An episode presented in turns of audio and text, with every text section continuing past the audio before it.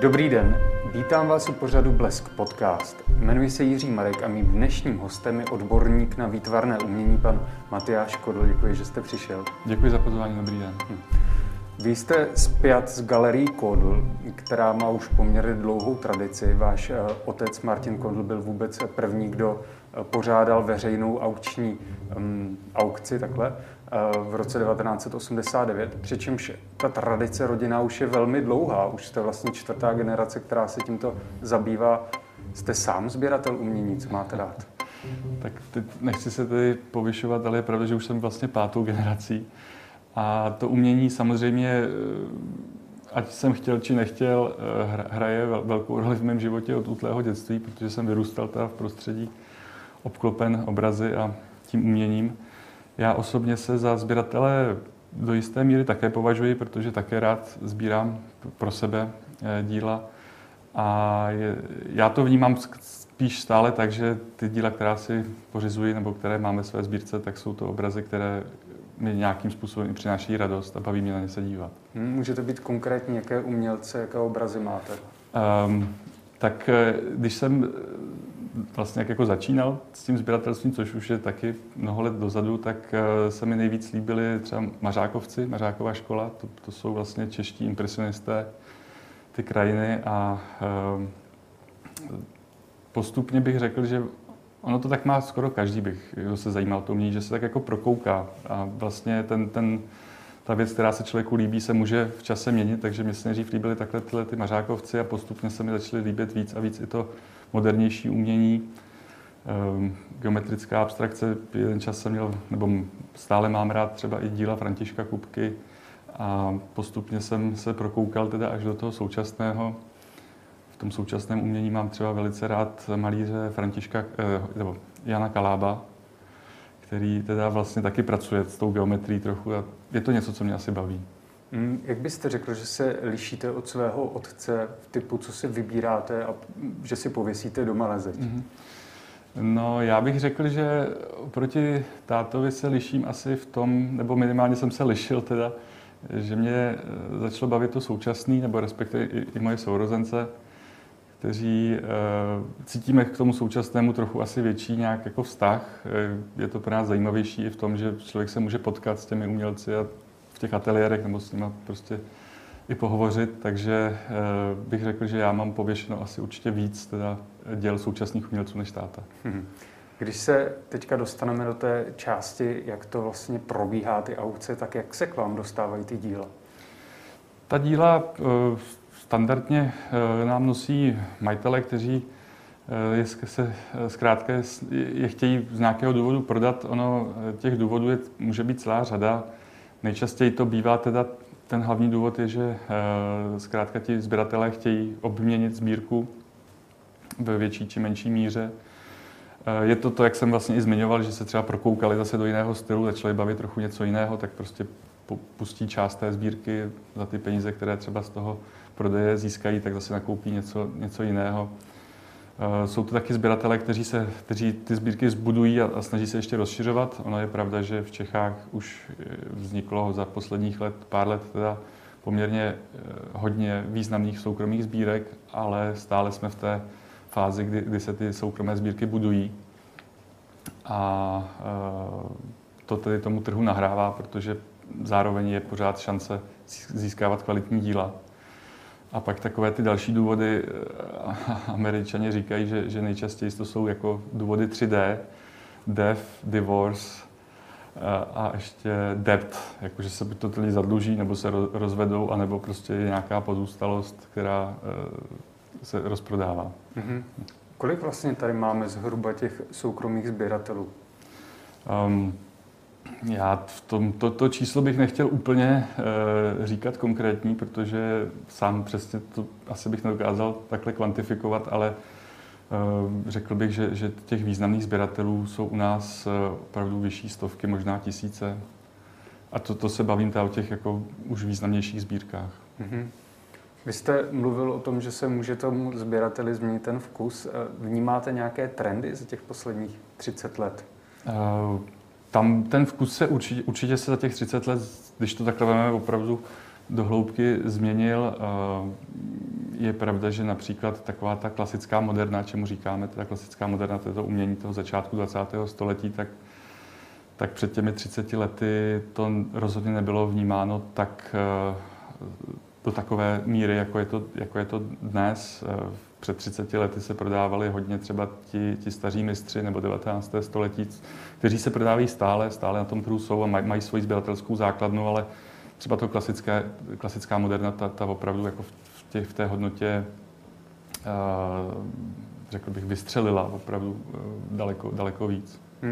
Když už jsme pak u té aukce, vy určitě máte nějaký odhad, za kolik se asi prodá to dílo. Trefíte se nebo ne? No, tak abych to řekl svědomitě, tak je to naše práce se trefovat do těch odhadů.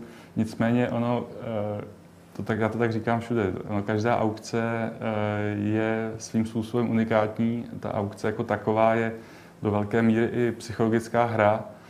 A v každé aukci se stane, že prostě máme položky, u kterých čekáme, že ten nárůst bude veliký, nebo že ten odhad je i poměrně vysoký, protože prostě to tak čekáme a nestane se, že prostě ta položka se prodá třeba i pod naším odhadem.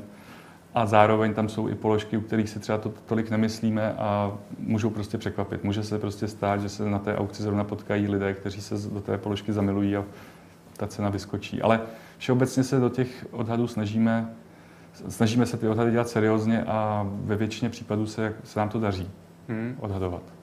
Napadá vás třeba nějaký příklad, kdy jste byl překvapený, za jak moc se prodalo nějaké dílo? Já si teďko, když bych to bral, co se tak jako událo, tak určitě nás třeba překvapilo. Teďko jsme měli aukci čistě online na našem portálu Arts Limit a tam teda se podařilo vydražit několik položek za opravdu výjimečné ceny, byť nominálně to jsou nižší hodnoty než třeba v těch našich sálových aukcích, ale třeba tam byl obraz od Františka Kavána, který prostě udělal téměř trojnásobek našeho odhadu. Byl tam obraz Václava Jancy, který podobně takhle, ale třeba i obraz od Jiřího Sobka, který nás také příjemně překvapil, že opravdu je vidět, že vlastně ten zájem je poměrně silný a jde napříč tím uměním. Není to vyloženě, že by nějaké jedno období bylo jakoby víc v kurzu než to druhé, spíš jde opravdu o tu kvalitu nabízených děl. Mm-hmm. Když už jsme tady u těch aukcí a aukčních rekordů, tak já připomenu jenom pro naše diváky a posluchače, že v roce 2019 a 2020 jste zažili opravdu rekordní aukci, kdy jste vydražili dvě obrazy Františeka Kupky, ten jeden za 90 milionů 400 tisíc Divertimento II z roku 1935 a za 78 milionů 500 tisíc Příčné plochy z roku 1923. Čím jsou tato díla výjimečná? No, tak tato díla jsou výjimečná už tím, že jsou teda od Františka Kupky, který je pořád, dá se říct, český autor nejdražší, byť já jsem u toho, teď nechci znít jako nepatrioticky, ale František Kupka se narodil v Čechách, byl to Čech, ale je do velké míry vnímán jako francouzský umělec, protože většinu část svého života strávil v Paříži, kde vlastně ten orfismus a tu abstraktní geometrii vlastně spolu vymyslel s těmi světovými jmény, takže ta jeho cena je trochu víc už posunutá do toho zahraničního kontextu. To Divertimento 2 bylo výjimečné i tím, že vlastně ta druhá verze toho obrazu, to Divertimento 1, je ve sbírkách Guggenheimova muzea v New Yorku, takže tam se jednalo i o jakoby výjimečnou položku z tohoto důvodu a samozřejmě ten František Kupka prokázal to své místo na tom zahraničním trhu i tím nedávným prodejem v Londýně, kde se teda vydražil přes 230 milionů korun to jeho Tryskání 2, ten obraz. Děkuji za připomenutí Františka Kupky. Teďka bychom se přesunuli do druhé části rozhovoru a média poslední dobou informují o tom, že se zvýšil zájem o umění. Zaznamenalo to taky váš aukční dům Galerie Kodl? Ten zájem je pravda, že se zvýšil, i když vlastně na začátku té pandemie se čekalo na spíš opačný trend. Teď myslím i světově. Je pravda, že třeba ta média ze začátku té pandemie, tedy jara loňského roku, informovala o tom často, že se vlastně propady, nebo že se na aukcích světových ty propady byly významnější, že tam prostě docházelo k nižším obratům těch aukcí, což je pravda. Nicméně, co se týče této statistiky, tak ta je trochu svým způsobem zavádějící, protože ono je potřeba se dívat na obraty určitě, ale je potřeba se dívat i na prodejnost podle položek, to znamená, kolik položek se prodá v dané aukci z celkového počtu.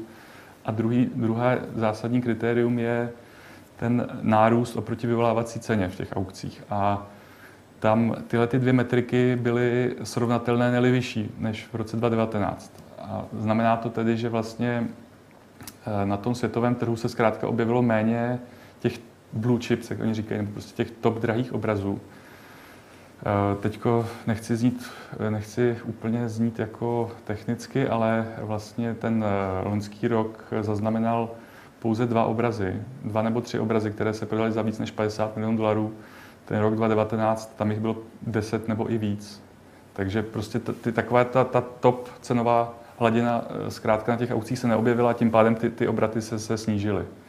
Ale jak říkám, ta prodejnost i ten nárůst oproti vyvolávací ceně byl velice solidní, takže ten trh prokázal, že ten zájem tam stále je, spíš zrůstající. V té Americe bych to, nebo v té západní Evropě, i ta bych to připisoval tomu, že mnoho lidí se vlastně v určitém smyslu bojí nějaké inflace nebo devalvace měn. Například ten americký dolar teda se devalvoval vlastně od toho jara loňského roku poměrně významně. Takže ti lidé vlastně vnímají to umění jako nějakou určitou investici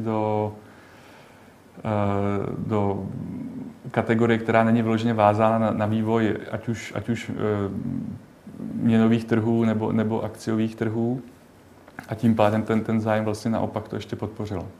A vnímáte to stejně u nás, že lidé investují do umění, že se rozšířil ten okruh sběratelů? Ten trend je velice podobný i v České republice. Samozřejmě Česká republika je malá země a ten trh je menší, takže ty výkyvy nemusí být tak znatelné jako v tom světovém kontextu, ale určitě ten trend je velice podobný. Vy jako odborník, doporučil byste kupovat Čechům spíš české autory, anebo ty zahraniční, co je lepší? To je dobrá otázka. Ono, já jsem tak jako toho názoru, že když už si člověk chce prostě pořizovat umění, tak je potřeba se o tom vždycky mít na to prostě konzultanta nebo nějakého poradce, protože ve finále, jestli si koupíte zahraniční obraz nebo ten český, tak stále by se měla splňovat podobná kritéria. A jedná se hlavně o to, aby to dílo bylo kvalitní, aby bylo pravé a aby bylo v poměru k tomu danému autorovi nebo k tomu danému médiu cenově přijatelné. Ta cena byla přijatelná. Nemyslím si, že by tam byl pak vyloženě nějaký velký rozdíl, jestli si kupuji českého autora nebo zahraničního. Pak záleží i na vkusu těch sběratelů. Ale, jak říkám, při jakékoliv akvizici uměleckého díla je potřeba hlavně pohlídat takové ty základní parametry. Když bychom byli teďka konkrétní, je lepší si koupit nějakého staršího mistra, třeba z 19. století modernistu, anebo současného autora? Co byste doporučil, že je výhodné? Já v tomhletom bych určitě, zase možná budu znít až moc banálně, ale všem sběratelům vlastně vždycky doporučujeme se orientovat podle jejich vkusů, protože ve finále, když si člověk pořídí to dílo, tak by se z něho měl i trochu těšit. Takže je potřeba, aby si každý z těch sběratelů zamyslel nad tím, co ho vlastně baví, co má rád. Staří mistři jsou zkrátka tématem a technikou jiní než modernisté a tak dále. Ale všeobecně bych ten trh s uměním do určité míry připodobnil třeba i k tomu akciovému, v tom smyslu, že vlastně čím je to umění starší, tím víc je tím časem nějak ověřena ta hodnota. A to znamená, že vlastně je tam menší šance na nějaké výkyvy, na nějaké rapidní zhodnocení. Ale zase se to jako nese tu hodnotu víc. A čím jdeme do toho současnějšího, tak tím bych to víc připodobnil jakoby k investici do nějakých těch startupů nebo nějakých těch technologických firm třeba, kde je větší šance na to, že se ten umělec prostě ještě víc prosadí a dojde k většímu zhodnocení, ale zároveň tam prostě ten výkyv v té ceně může být jak nahoru, tak i dolů větší. Tím, že je teďka zvýšená poptávka o umění, nehrozí, že lidé nakoupí předražená díla? To je určitě taky dobrá otázka. Trh s uměním, jako jakýkoliv jiný trh, se řídí takovou tou jednoduchým ekonomickým zákonem nabídky a poptávky. Ta poptávka je silnější, takže jako v jakémkoliv jiném trhu silná poptávka může hnát ty ceny nahoru. Bát se, že člověk koupí předražené dílo, vždycky záleží také na tom, v jakém jakoby časovém horizontu se rozhoduje pro tu investici. Takže já osobně spíš než abych se bál, že si pořídím předražené dílo, tak bych se vždycky bál, abych si nepořídil prostě věc, která není pravá. Protože tam prostě ta hodnota je vždycky nulová u těch falešných věcí. A jestli koupím předraženou věc, tak ono to může působit v tu chvíli jako předražená věc, ale třeba za rok, za dva, za tři se může ukázat, že vlastně ta cena nebyla vůbec předražená. Takový zářný příklad této otázky byl třeba případ cen Clauda Moneta v 90. letech, kdy vlastně ho hodně nakupovali japonští sběratele. A když v Japonsku ta byla taková, řekněme, recese v těch 90. letech, tak se to na tom trhu pak velice projevilo, protože prostě do určitého bodu Moneta hodně drželi Japonci jako cenově a pak prostě přestali nakupovat a ty ceny se řádově v těch pár letech prostě třeba propadly o 20-30%, protože zkrátka najednou vypadla velká sběratelská báze. Ale ceny, které v té době se zdály být předražené, že prostě kupovali ty obrazy za 2, za 3, 5 milionů dolarů, tak v odstupu 10 let se ta samá díla pak začaly prodávat třeba kolem 20-30 milionů. Zajímavý. Teďka, když přejdeme teda na tu nižší úroveň, kdy lidé si mohou koupit grafiky známých umělců Kamila Lhotáka, Františka Kupky a dalších, za poměrně přijatelné peníze. To se bavíme o částkách 5 až třeba 25 000. Je to pořád dobrá investice, takovýto obraz, grafika? Já si jako opravdu myslím, že ono ve finále v tom umění nemusí být dobrá investice, pouze investice, která bude v milionech korun nebo dolarů. Člověk může výborně nakoupit věc, která může stát přesně těch 5-10 000 korun. U těch grafik a všech těch vlastně multiplů je vždycky trochu větší nebezpečí. Na to si člověk musí dát opravdu pozor, aby opravdu kupoval jako pravou věc, protože zkrátka multiply a grafika všeobecně se dá daleko ještě víc snáze falzifikovat. Takže v tomhle segmentu bych spíš, než abych se bál, že si koupím jakoby předraženou věc za 10 000, tak bych se bál vyloženě, abych si nekoupil za 10 000 něco, co je prostě falešné. Máte pravdu. Za jak dlouho se takové dílo zhodnotí? Já zase bych nechtěl úplně znít jako takhle všeobecně, protože ono opravdu v tom trhu s tím uměním, i když tam určitá homogeneita je, tak stále to je velice heterogenní v podstatě trh. Každé dílo má svoje atributy a ta hodnota se může lišit, ale našim klientům doporučujeme při jakékoliv investici do umění počítat s tím horizontem 3 až 5 let. Vy už jste to několikrát zmínil, to jsou online aukce. Jak se to líbí těm sběratelům nakupovat ten obraz nebo to dílo jenom prostřednictvím toho, že to vidí na obrazovce, že nemůžou k tomu, nebo často k tomu nepřijdou, nevidí to zblízka, necítí to? Tak ty online aukce, jako všechno, má svoje pozitivní i negativní stránky. Mezi ty pozitiva bych určitě vyzdvihl tu praktičnost a komfort při tom dražení, protože zkrátka člověk ve chvíli, kdy se zaregistruje, tak nemusí už chodit nikam do nějakého aukčního sálu nebo nemusí se prostě přemisťovat.